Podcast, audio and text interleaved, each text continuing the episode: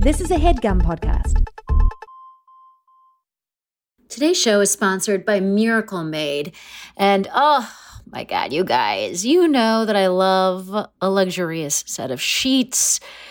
And I now have such a set of sheets because of a Miracle Made. They are bedding that has been inspired by NASA. They've got silver infused fabrics that actually make temperature regulating a thing. Uh, so you're not like getting too hot or too cold or whatever, you know, the whole thing that happens with your body's temperature losing its mind. Miracle Made helps with that. One of the little things that my husband particularly loves about Miracle Made is that it like doesn't have as much bacteria as regular sheets because of it's infused with this silver that prevents up to 99.7% of bacterial growth. So it leaves the sheets cleaner for longer. And then the thing for my husband is that it doesn't give him acne. Which is like an issue for some people.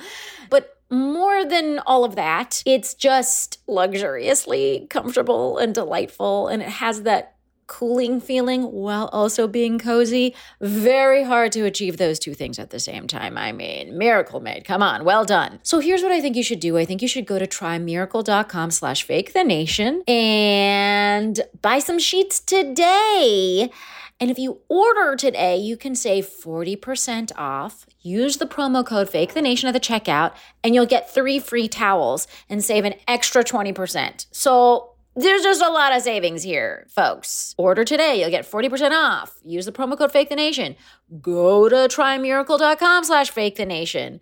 And Miracle's so confident in their product, it's backed with a 30-day money-back guarantee. So if you're not 100% satisfied, which I don't see happening, um, you'll get a full refund. Upgrade your sleep with Miracle Made. Go to trymiracle.com slash fake the nation and use the code fake the nation to claim your free three-piece towel set and save over 40% off. Again, that's trymiracle.com slash fake the nation to treat yourself. Thank you, Miracle Made, for sponsoring this episode.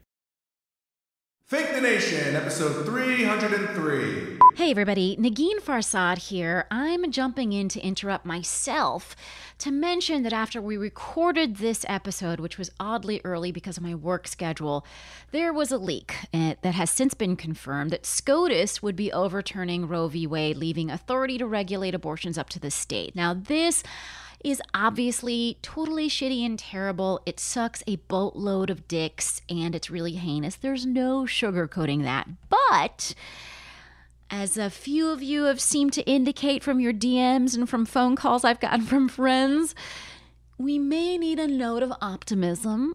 Uh, and so I just wanted to say real quick who knows? This could ignite a fire under voters' butts before a midterm election that people have been pretty indifferent about. It could mean that state legislatures strengthen their positions on abortion, as California is planning to do with their constitution. It could also mean that our actual Congress passes a law to protect women. And it might mean a backlash against Republicans because for more than two decades, national polling has consistently shown that a majority of Americans support legal abortion. So, this is a really unpopular thing to do. So, I know we're all really dif- distressed, and unfortunately, me and the panel won't be talking about it at all today. But we will be back in your earballs next week with more fully formulated thoughts and opinions. And until then, our resident women's rights expert, Liz Winstead, who you hear on this panel all the time, um, who's also the founder of Abortion Access Front, she suggests going to OperationSaveAbortion.com or to AAFront.com. That's AbortionAccessFront.com to see what you can do to help. I'll also be tweeting out some resources. And the wisdom on the streets is to always look to your local leaders on abortion rights to see what you can do locally. Uh, so I'm so sorry to present the news this way. Um, but we're going to be okay and it's just it's just not the timeline we had hoped for but uh, we'll talk more about that next week and um, all right i hope you guys are okay Hello, hello, and welcome to Fake the Nation, where we talk about news, we talk about culture, and where we say happy Eid to all our Muslims out there. And what the hell to all of our non Muslims? Whoever chose to spend the last 30 days being nice and giving charity. I am your primary Muslim podcast host, who is only very questionably a good Muzz, Nevertheless, we celebrate. And we're actually taping on a Monday this week, which is a little earlier than normal. So if there's news striking, we'll miss it. But instead, we're going to give you a slightly breezier and fun episode of Fake the Nation.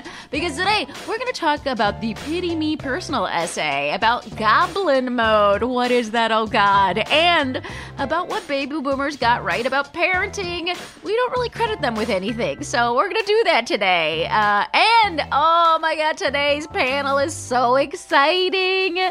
I am joined by um, comedian and producer. She's never been on this show before, but I have been. We were just trying to figure out what other shows we have done together.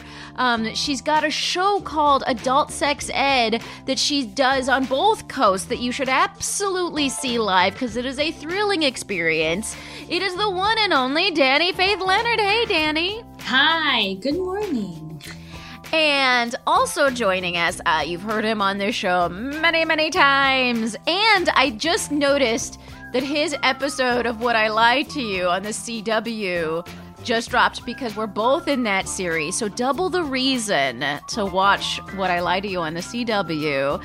Um, and I can't wait to watch your episode. I have it. Uh, it's it's in my um, you know to do list, and. like, oh, you know how everyone has like a to do list of things that are on their DVR? Yes, I still have a DVR. What? Come at me. Um, and uh, very excitingly, he has a new newsletter. It's called New Music for Olds.substack.com. It's Christian Finnegan. Huzzah! How Actually, are you? I'm really excited. I'm really good. And I'm excited about your new newsletter, New Music for Olds.substack.com, because I feel like I hear new music. I listen to this French radio station. Don't worry about it. And so like I hear new music, but I never like I never like know who who it's by and I don't know what's really going on. So it's like I might be able to sing along to a tune occasionally, but I don't know. And I don't know is it this, you know, is it their first album? Is it their 20th? Like I just don't mm-hmm. know what's going on, you know? And so I feel like your newsletter would speak to me very specifically, even though I don't categorize myself as an old. Well, uh, the world does. So uh, I, mean, not, I'm, I'm not disagree mean, with world. uh, sorry, I'm more speaking to myself there. Oh yeah, but uh, yeah, I mean, a lot of I think a lot of people and a lot of my friends who were music geeks in their 20s and 30s, you know, they have kids, they have jobs, they just don't have the mental bandwidth to dig through stupid music blogs and click on new releases and whatnot.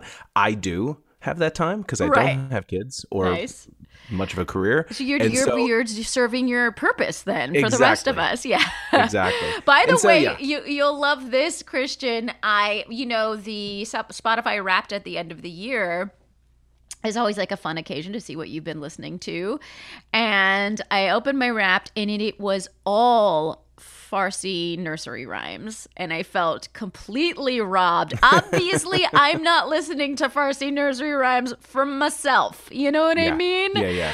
And uh, so my my child hijacked. I'm I'm sure like ne- this year's is going to be a combination of Farsi nursery rhymes and the Encanto soundtrack. Uh, so that's what's going to happen to my Spotify Wrap. Kids, yeah, that that seems to be the uh, Encanto. That's the new Let It Go, I guess. Oh yeah, it's and it's. I think I think I'm lucky. I haven't even seen like Frozen yet or whatever. Like I haven't been exposed to that world, but I think I'm very lucky to be a part of cohort of parents that don't have to do.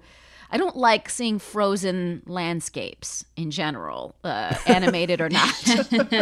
no, they're depressing. They're the depressing. Enca- the Encanto landscape is beautiful. I don't have kids, but I have right, I have but, nieces. Yeah, yeah, and, uh, yeah.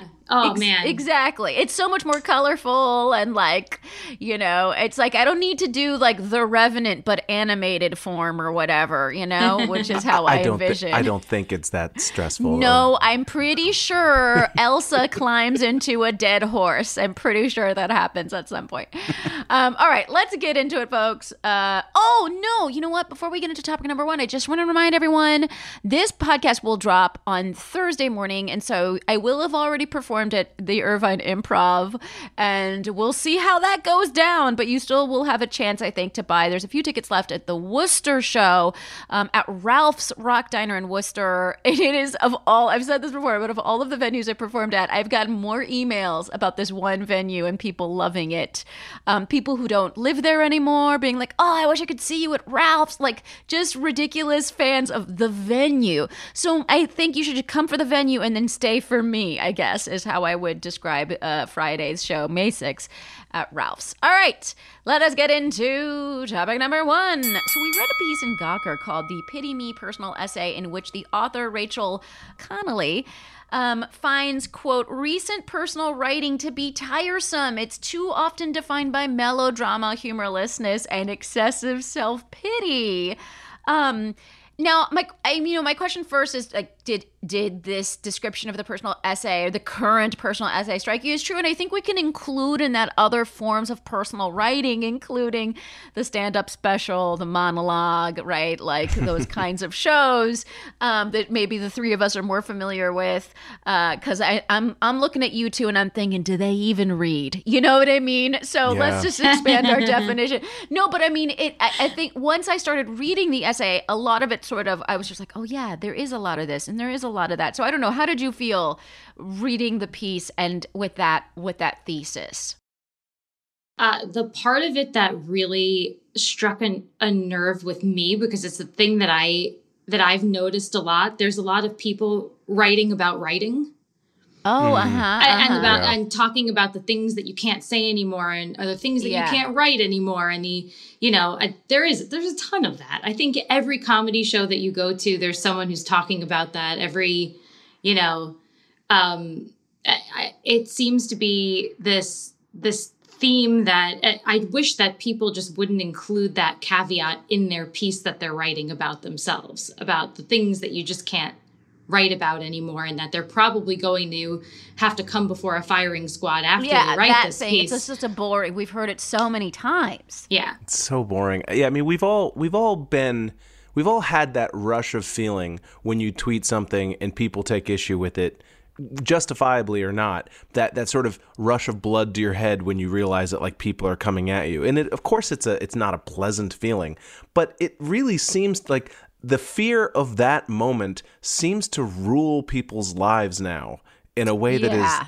not justified or healthy. It's like, you know, the, the whole touch grass thing. You know, I, I feel like everybody needs to just there's more to life than your social media mentions. You know, that sounds very obvious, but right, and and and the little like super super super specific little fights you are getting into on whatever social media platform like that. There, it's it's not as big as you think it is, you know? Yeah. Um, the other, you know, so here's a couple of other things she said. She said, you know, that some of this writing, um, the, the it's it's intensely melodramatic depictions of experiences or feelings about experiences which is, which just aren't that bad and that like reminded me um of the uh, essay about the date with Aziz Ansari which sort of also mildly upended his life or temporarily upended his life um, because it got wrapped up into a Me Too scenario. And then, you know, obviously, like you can have different opinions of what that essay was about, but it was a little, but for many people reading it, the essay was just like, oh, so you went on a bad date or whatever. Like, know, and, but it was presented the the I do think that there's something about that essay where the melodrama was there about something that it was that was far worse, or that that it, it also sort of like um, broadened the experience to like womanhood as opposed to you know just like a, a, a quintessential um, bad date. What is your take on like people kind of bigifying um, something that is maybe not a big deal. Dani, do you feel like that happens a lot? Yeah, and I wonder if it's that people used to take more time with things like a personal essay, and now people are so um, pressured to churn out content that right. they don't give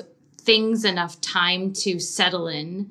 And so it maybe there's not that perspective yet of you know like there was a, a time uh, last year where i was going through what I felt like was a really difficult time. And if I had written an essay about it, we would be making fun of it right now.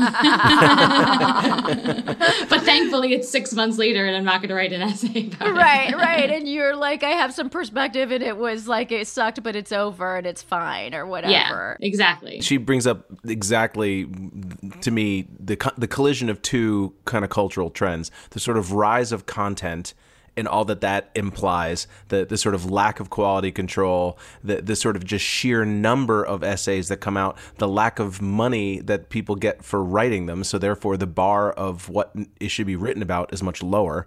You know what i mean? That that if if you were getting paid like a real journalist maybe you would step out of your own dumb life for 30 seconds and write something that had some insight or took some research or work and and then also just the the sort of the smallness of people's lives especially in covid era you know that, that people just they don't they don't do stuff no we haven't been out we haven't been interacting with people and so what do you write about you write about what you know which is being on fucking Twitter all day, you know, and right, being on right. social That media. becomes an experience that feels like largely, you know, she talked about quote the trauma plot. Um, where we seem to this is from the piece we seem to have created a climate where even stories which aren't particularly sad or serious are spun out spun as if they are um, and that as a writer you should seek to make readers feel sorry for you rather than having them relate to you. So that's where the, the pity me uh, part of this article comes into play. There is a i think uh, I can talk about this from like the perspective of someone, a person of color, and I worry about this with my stand up, right? Because um, as listeners know, I'm doing a new hour, I'm trying to figure it out. And it does involve me talking about myself and my family, and there's a lot of like, you know, uh, stuff in there about, you know, race and identity or whatever. I'm trying very desperately not to make it. It's, uh, yes, there have been some struggles, whatever. But also, like, I don't want to do the trauma plot. Like, and I find it difficult because when you're talking about your own life, and especially as comedians, we, what we do is sort of like make something small into a bigger deal for a joke. Yes. Hopefully, the laugh mitigates the desire for me to kind of place myself within a victimhood frame. Like I don't want to mm-hmm. be seen in that way, but at the same time I still want to be able to talk about stuff.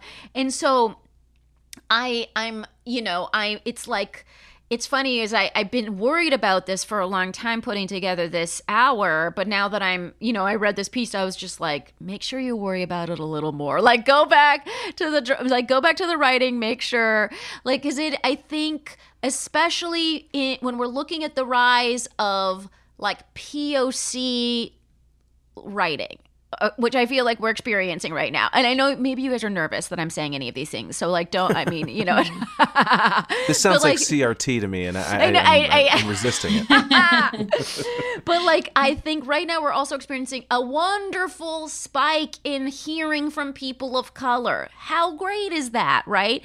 But in but with it we're also hearing a lot of just like the the negative stories about being a person of color or whatever. And I it, which is understandable because uh, it's difficult, right? So I'm not trying to take that away from anyone. Please don't suggest that I am. But I also am like as as me just from me, I would love to from my contribution to be just a different vision of it eh, that is more uplifting and is just not so fucking bad. Like I want to be the like brown patriotic American optimist. Like that I would love for that to be a genre. And so I don't know. Any uh, th- thoughts on that? Do you feel comfortable saying anything about what I just said?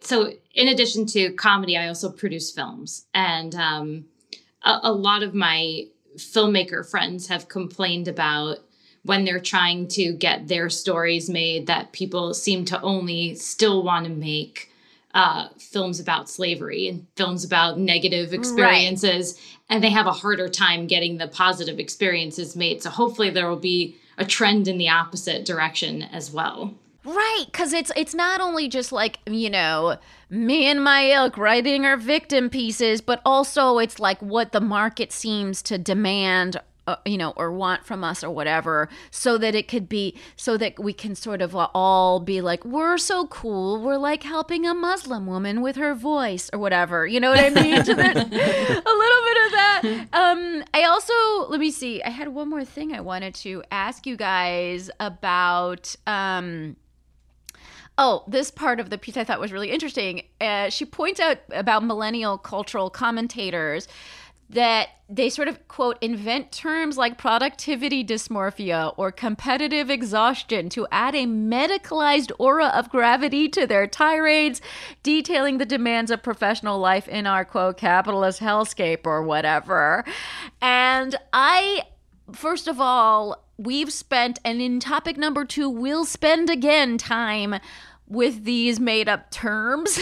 and it doesn't feel like there's a proliferation of them. What did you think of that? Well, I mean that's kind of part of the, the meme economy too. It's like everyone wants to coin the the phrase that everyone uses. You know, when uh, Nathan Rabin came up with um, manic pixie dream girl whatever 10 yeah, years ago yeah yeah that's like to me that's like probably the the acme of being able to be a cultural influencer is to come Yep. up with a, a term. So if you're the if you're the person who comes up with goblin mode or competitive dysmorphia or whatever that that that is a, a currency within your industry as a blogger slash semi journalist um i mean one of the I think when you were talking before about how you don't want it to be all so heavy and going through your new hour, I think one of the advantages we have coming from a comedy background is that there is a, a metric that we can use yeah uh, to judge success, which is are people yeah. laughing? yeah you know? yeah yeah yeah Whereas when you're writing these personal essays, you're just completely in your own navel.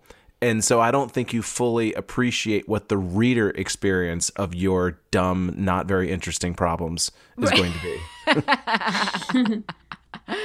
yeah dani do you ever find yourself uh, using terms like productivity dysmorphia I no, I, and I try not to, but uh, unless they're real medical terms, no, I, I'm sure I do. But I, um, I think that that's like another this other cultural thing of everyone wants to be the first at Yeah. something. Yeah, so if it's not if it's not coining phrases, it's like I I have friends who like have made up uh, a dance move that went viral on TikTok, and like that just becomes their their whole new identity. Like I invented this dance, and I'm like, that's who cares? Wait, so Yeah. co- I, I have a, like a legitimate question. Um, this is like this should go into Christian's newsletter uh, about uh, new music for olds. Like, uh, is inventing a TikTok dance that goes viral? How much of their identity does it be? Like, is it, how uh, long does it last? Like that period of them uh, shining under the glow of a, a viral dance.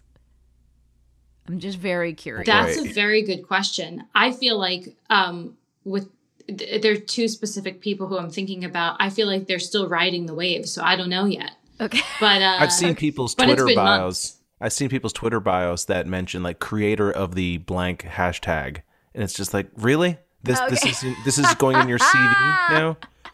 I know. illness. It's so funny. Well, I mean, in some ways, it's sort of like we're like giving ourselves permission to to have created something so fucking minor and give ourselves credit for that. Whereas, be, you know, like a normal Twitter bio would be like author of the book, you know, Yeah. author of this published work, author, you know, director of this feature film that one, you know, that I slaved over, you know, whatever. And now we can just really just like a micro amount of of, of content creation, and we could just like talk about it forever. Uh, which I am gonna be honest, I don't love. I don't love that. All right, folks, let me know what you think um, about the pity me. I, I thought this was a really lovely essay. It's in Gawker. Um, and it's again, it's called the Pity Me Personal Essay. Uh, what do you think? I'm curious to hear your thoughts. And we're gonna take a quick break. And when we come back, we will continue discussing. This headgum podcast is brought to you by Aura Frames. That is right. Uh, from grandmothers to new mothers, aunts, even the friends of your life, every mom loves an Aura Frame. Holy shit, even aunts? Yes, especially aunts. Oh, wow. Because it was named the best digital photo frame by Wirecutter and selected as one of Oprah's favorite things. I mean, these Aura Frames are guaranteed to bring joy to moms of all ages. I believe it. You have an Aura Frame, don't you? Yes, I actually more than believe it. I know it. Uh, I've got one for my mom, my mother in law, my grandmother in law, And dare I say, your aunt? and dare you say, my aunt and my aunt in law.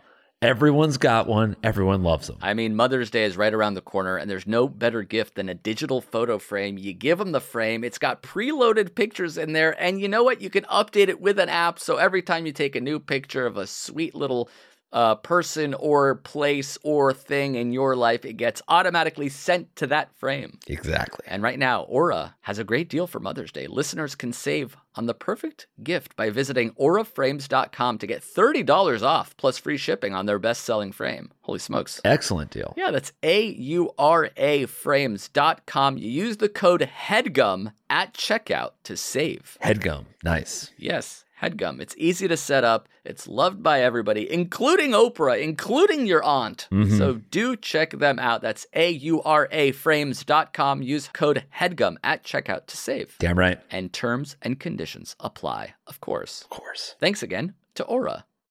Achieving a gorgeous grin from home isn't a total mystery with Byte Clear aligners. Just don't be surprised if all of your sleuthing friends start asking, What's your secret? Begin by ordering your at home impression kit today for only $14.95. Byte Clear aligners are doctor directed and delivered to your door.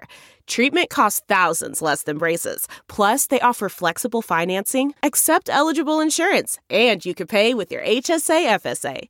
Get 80% off your impression kit when you use code WONDERY at Byte.com. That's B-Y-T-E dot com. Start your confidence journey today with Byte. Are back, and let us get into topic number two. Apparently, there's a new term for what people are doing with their personal time. It's called goblin mode. Uh, it's basically the opposite of getting dressed and living your life or whatever. It's like staying in your jammies and like you know with only you know, putting ketchup on toast and calling that breakfast. I mean i don't know. It's it's um i'm gonna be honest it's a it's a mode of existence i don't identify with. Where do you stand on goblin mode and the formalization of goblin mode with the term goblin mode? Uh, I mean, it's. I certainly I recognize it as a thing, but I don't know that it's like uh, necessarily a 2022 inter you know invention. I, I mean, I do think the pandemic exhaustion has had something to do with it. You know, I know in that uh, one of the articles that you emailed us, you know, it talks about how it's sort of a contrast to the cottage core. Uh, trend of the early pandemic when everyone was fixing up their houses and getting all nesting, right which we like talked that. about cottage core on fake the nation yeah exactly Yeah. Um, you know, it's just being a slob, I guess, which is to me this is clearly something invented by uh, a woman, and I don't mean that as an insult because guys are just like, yeah, that's just my We've life. been doing what? goblin mode. This is not a new thing. Dani, where are you at? I I find it really hard to relate to goblin mode. Uh, I was I was raised with like a fair amount of guilt where like I I don't know how to lounge around in sweatpants for days and and and like glorify that. Uh, my grandma was the the kind of woman who um she would wake up in the morning before my grandfather woke up, run into the bathroom, put on lipstick, and then get back in bed like it never happened. That's from Um, a scene from Marvelous Miss Maisels, by the way. I know, Yeah, and amazing. Bridesmaids. Yes.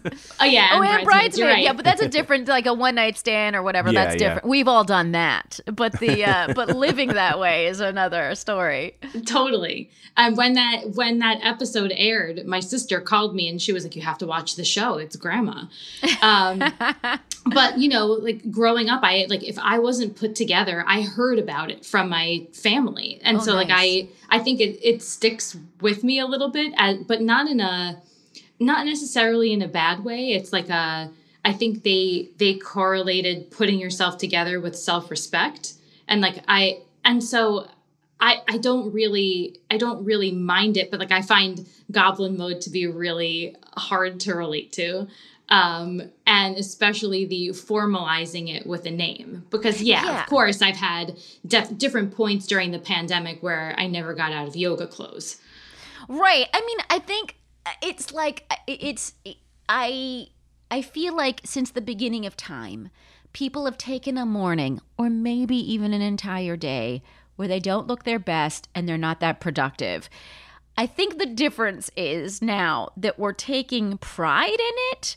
And this term goblin mode, like it is a hashtag, like you can find it on all of your miserable social medias. Like that is the difference, is this weird pride in it. Whereas where the way you grow up, where people made you feel bad about like having a morning of messy hair, um, it there's because because there's no pride you know, for your family, there was no pride in looking bad. Mm. you know right. I mean? Whereas now there's just like this whole, like, it's a movement. And I just feel like, first of all, everyone needs to stop living alone. I, that's my first thing. Like, dude, you need, if you just have a minor feeling like a, there's another human being in your life who may see the boogers smeared on your face. Like let's let live with that like let's feel that pressure and throw on some outfits and wash our faces and like do I am totally I don't I really thought and I still believe it's time for just like us to go into not goblin mode and all this shit, but to go into like a 1960s three piece suit era. I want to see. Uh, you will. You- I absolutely refuse. I I, mean, I, could like- not disagree any. But I mean, I but I, but interestingly, Christian is someone who always has his hair on point, like known in the comedy community as having a face and a hair that is always beautiful. That- that's kind of you to say. Um, so- you know what I mean? It's so I think your your uh, your self um identification is like you're like closer to Mad Men than you think. but I mean, I don't know. I just I just feel like what Dani would it be? It's like is it so wrong? For me to just want everyone to try, just get wait, like wake up and try a little. But see, you know, I didn't totally buy into the philosophy of Goblin Mode, and I still don't. But hearing you opine against it, it does make me understand the full slightly. That's like, no, I resist what you're trying to say, what you're trying to do to me. Right. That I don't, I'm not responsible to pr- make myself presentable for your aesthetic. Enjoy like I, I don't I mean, maybe I'm reading into it, but I think if there is any sort of intellectual backing to it, which there isn't, it's just a dumb meme. Uh, it- it- it is a resistance to sort of having to be presentable for someone else's aesthetic choices. I think. consumption right Yeah.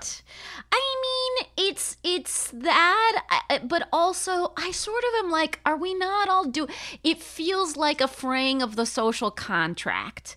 It's like if we start all wearing sweatpants does that mean we're all going to start like parking in the red you know, in front of fire hydrants? Does it mean we're all like, are we going to start being dicks to each other? Oh, by the way, we have started to be dicks to each other. like it, to me, it symbolizes a fraying of the social contract. that is- Dani. that is that definitely is that is that like am I is am I am I doing what the pity me personal essay right now? I'm making a big deal out of nothing. Uh, maybe, but I also I wonder, and I don't I don't I, I haven't really formed a theory on this, but like I wonder when people started to dress like shit on airplanes, Mm-hmm. did the did the number of fights on airplanes Increase. increase? Oh, I'd love to see that data. Sociologists out there listening to the show, I know there are a few of you. Can you put together that data? Because that would that speaks to my social contract theory, right? I do there is something about kind of like buttoning a shirt and then going on an airplane and like behaving like an adult like you know when when um you know they say like dress like the job you want to have or whatever or like Meryl Streep will wear the costumes or something. I think Meryl Streep does this. But anyways, tons of actors do this where they'll wear the costume of the character to like help them get in the character. That I think is part of it. It's just like wearing the thing makes you I'm not going to act like a schlubby garbage person if I'm wearing a cute dress. Like it does change my behavior, you Yeah. know what I mean? Certainly, change- when I'm wearing a cute dress, it definitely affects my behavior.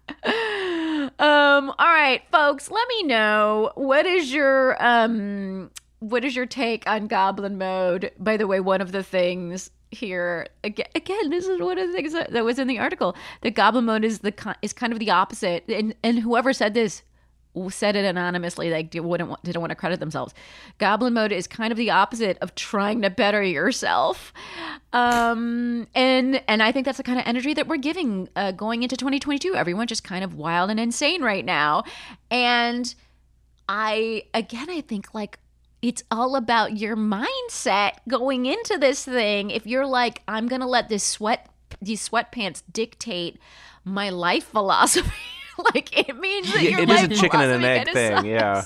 I mean, it does sort of feed into that burn it all down sort of philosophy, which is definitely kind of coming to the fore for a lot of people. And I understand on some level, especially if you just kind of look at the oligarchy that's sort of developing in the United States between Bezos and Zuckerberg and whatever. Mm-hmm, mm-hmm, it can be mm-hmm. like, wait, why am I trying to Right. you know be a part Right. of this like you know screw it i'm wearing sweatpants and i'm burning it all down like who cares you know I- again though i really think it's just people looking for a fun catchy pithy way to describe being a slob Exa- Again, like as in earlier, what we saw. Okay, uh, folks, hit me up. Let me know. What do you think? Are you doing goblin mode or are you rebelling against it as I hope that you do? And now let's get into it with topic number three. So we read a piece in the Times about what boomers got right on parenting, and it's called "Your Kids Can Handle Dangerous Ideas." And in it, the uh, author Matt Gross starts with a story of their kid asking if they can skip school. And he, you know, says to the kid, like, you no, you can't skip school. But then sort of secretly thought, God, I wish they would just skip school and not ask me. you know what I mean?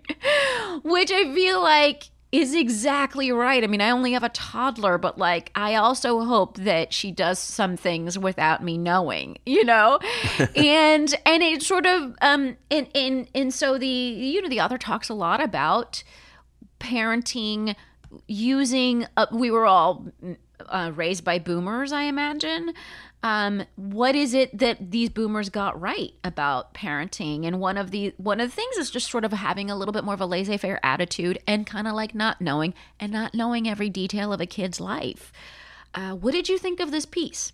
I, I know that that uh, some of it, and again, this all three of the topics today kind of come back to the way technology is sort of Oh, yeah. affecting our brains. Yeah. Uh, kids, uh, you know, parents couldn't helicopter as much back then because there was no way to monitor. If you were if you were a working parent and your kid got out of school at 2:30 or whatever and you know you wouldn't really be able to monitor them that closely until you got home from work.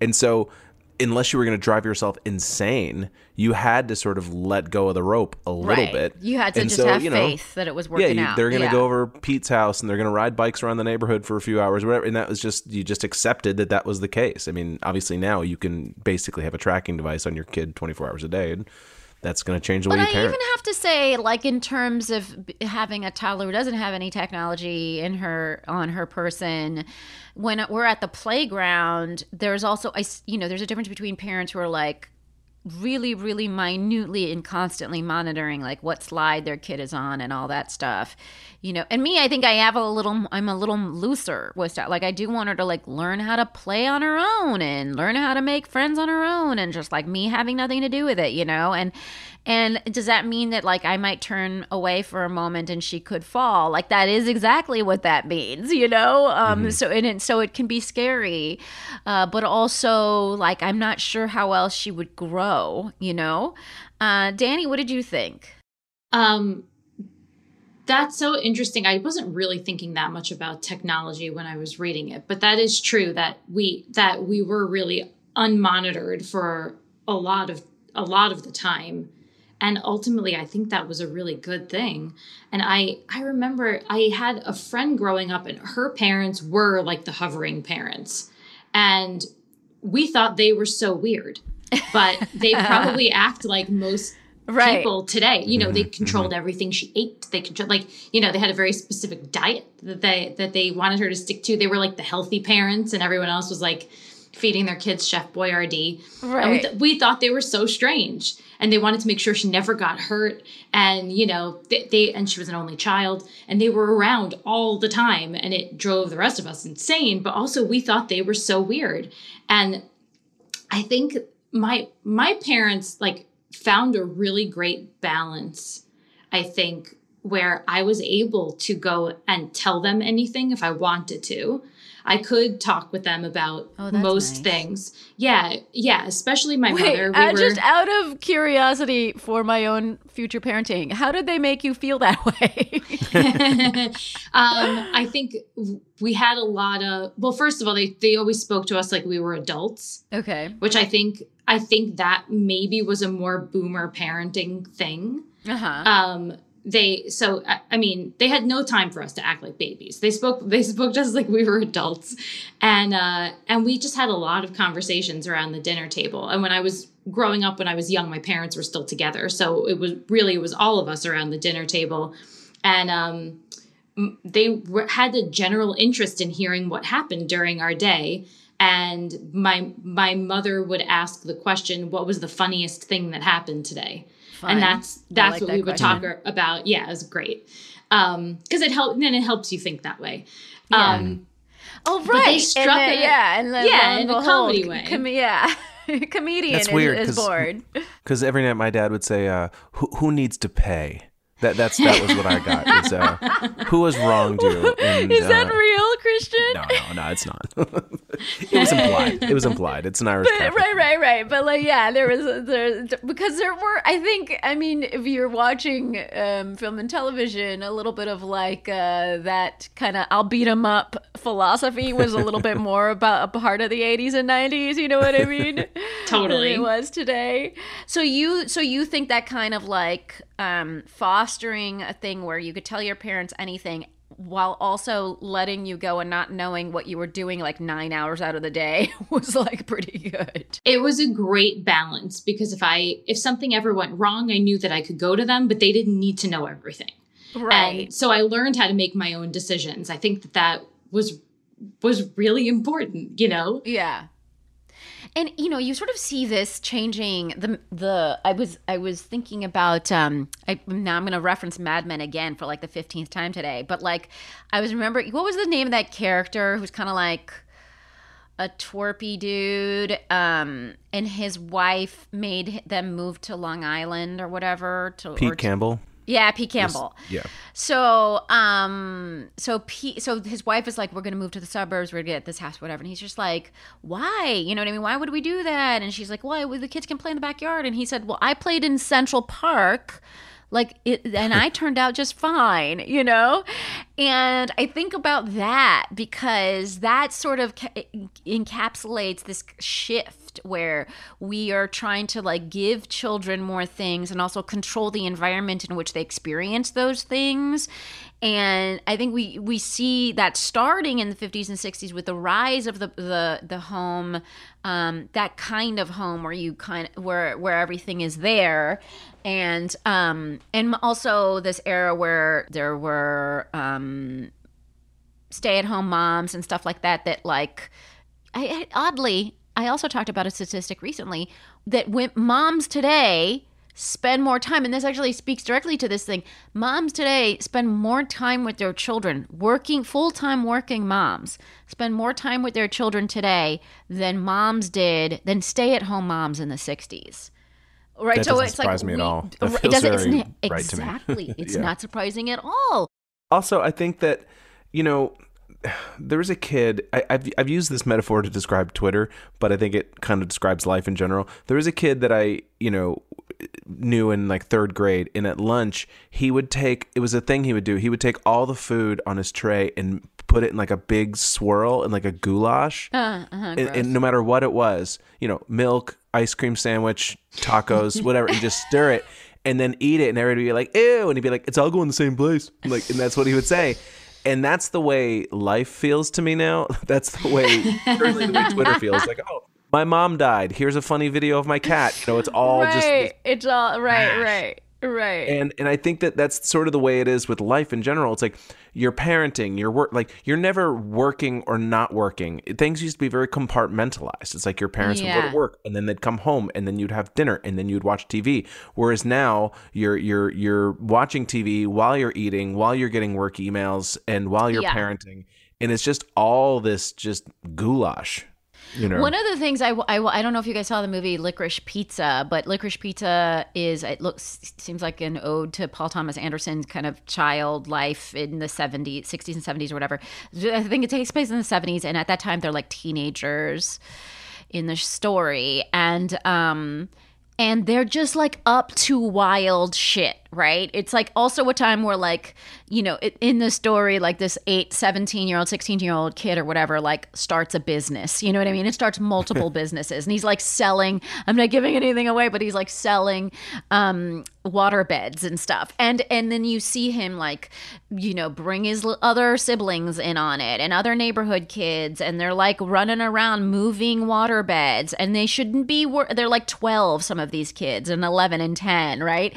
And it's like the, and it does seem like wow were the 70s just like nuts? Like did kids just do whatever? Because that's what the movie makes it feel like that kids were just up to no good all the time and somehow nobody died you know you know? these you know these these uh these bad apples out there selling waterbeds? You know these kids.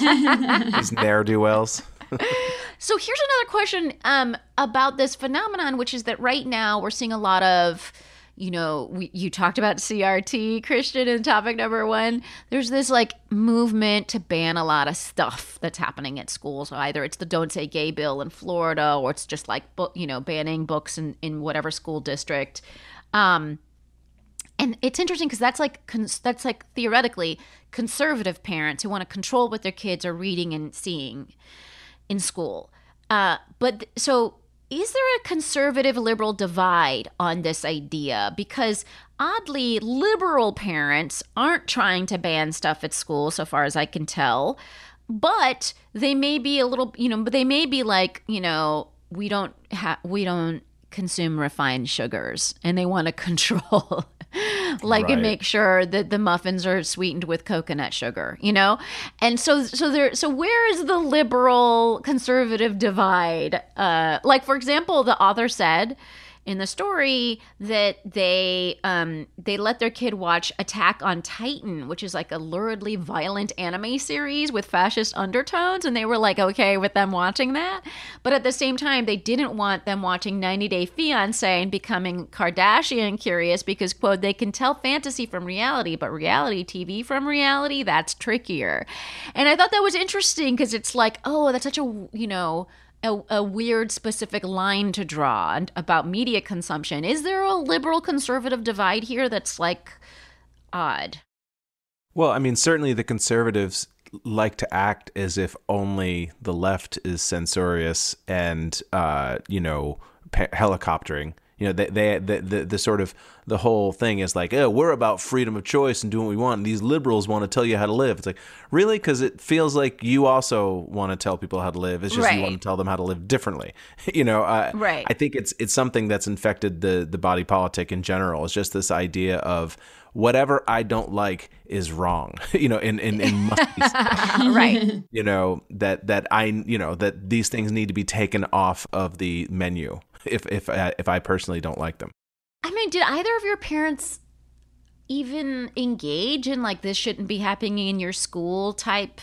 I, I don't remember anything like that with my parents. Did that ever happen to you, Dani? I know you you have no. a, some fun things to say about your folks, which I really I, love. Yeah, I I have more fun things as it pertains to this too. Oh, okay. I because I, I grew up I grew up on Long Island and, it, you know, I, I feel like Long Island's a place where every town is completely different.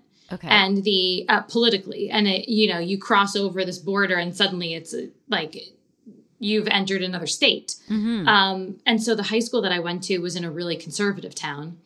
And, uh, and so they were banning things before that was like a trend.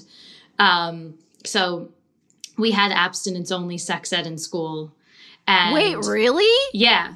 Yeah, oh, because in, wow. in New York, in, interesting. In New York, uh, every school district can do what they want uh, because there's okay. no mandated sex ed. And then at home, my mom was actually a sex ed teacher in a different school um, where she taught everything. And so at home, we had all of these great conversations, and then I would go to school and experience something really different.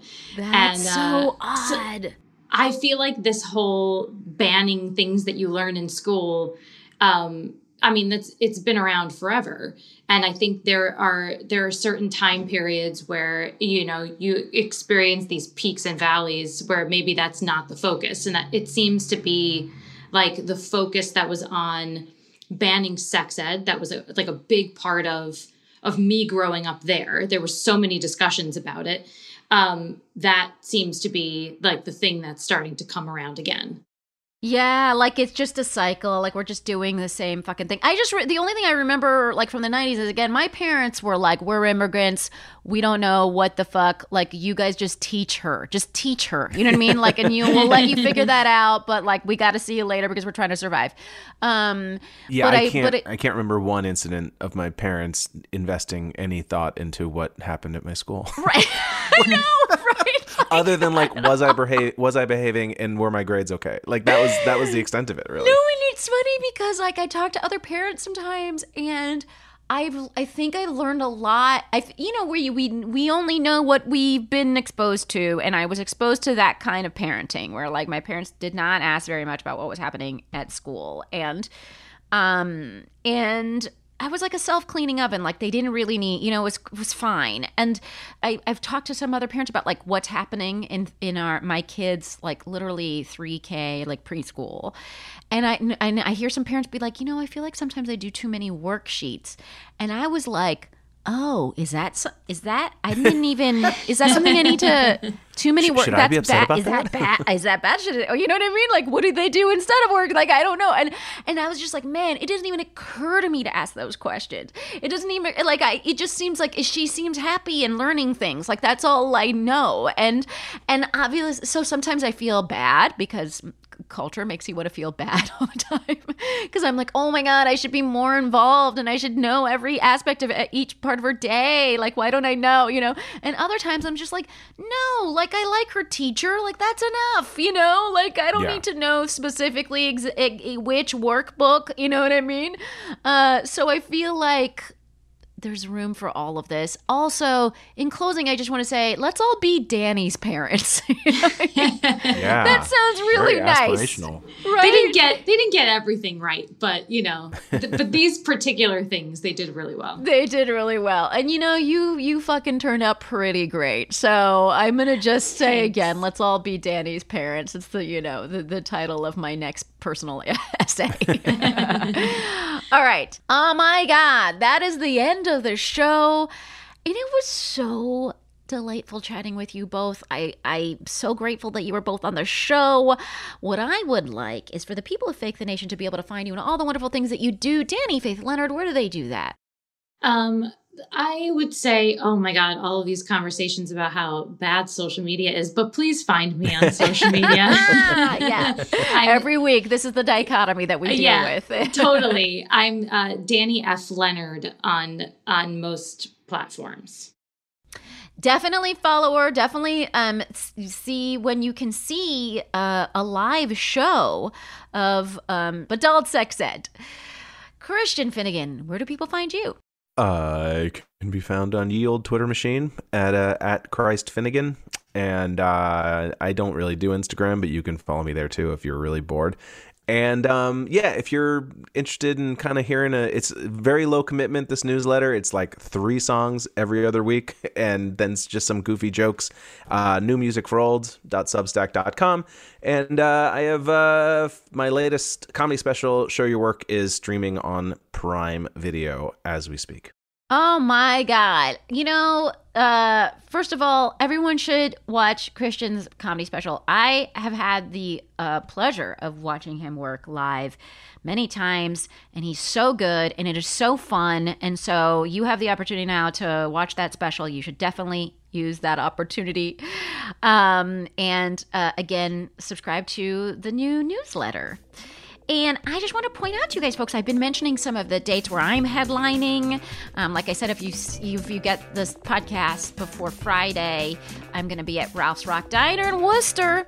But I'm also going to be at um, Joe's Pub again in, on May 21st and May 22nd. I'm going to be at Joe's Pub again. I had a wonderful first show there. Thanks so much for Fake the Nation listeners who came out. Um, so again, May 21st and May 22nd, come out to Joe's Pub.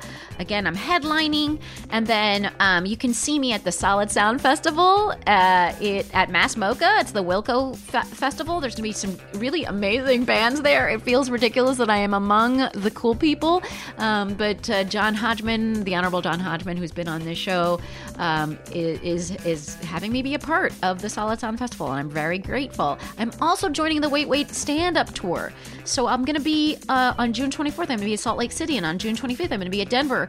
And so it's just it's a terrific lineup of panelists from Wait Wait Don't Tell Me. Uh, so you can see me on um, in Denver and Salt Lake. Uh, I hope you come out. It'll be a good time. I mean, you know, and it's not even for me. You're gonna have a good time because of the other comedians, and then I'm just gonna accidentally be in there. so, um, but I would really like to thank all the people that make our show a possibility. That's our fantastic uh, producer Danielle Jones Wesley, our amazing sound engineer Stephanie Aguilar, um, and all of the wonderful people at Headgum. Our theme music is written by Gabi As always, rate and review the show on Apple Podcasts because it helps people find the show. You can send us an email at fakethenation at headgum.com with any ideas you have about the show. And don't forget to join our Patreon at patreon.com slash Negin Farsad if you want, you know, um, free bonus episodes of the show uh, for as little as $4 a month. You can get that. And there's more bonuses after you know after that tier so check out uh, patreon.com slash Negin Farsad and we will be back in your earballs next week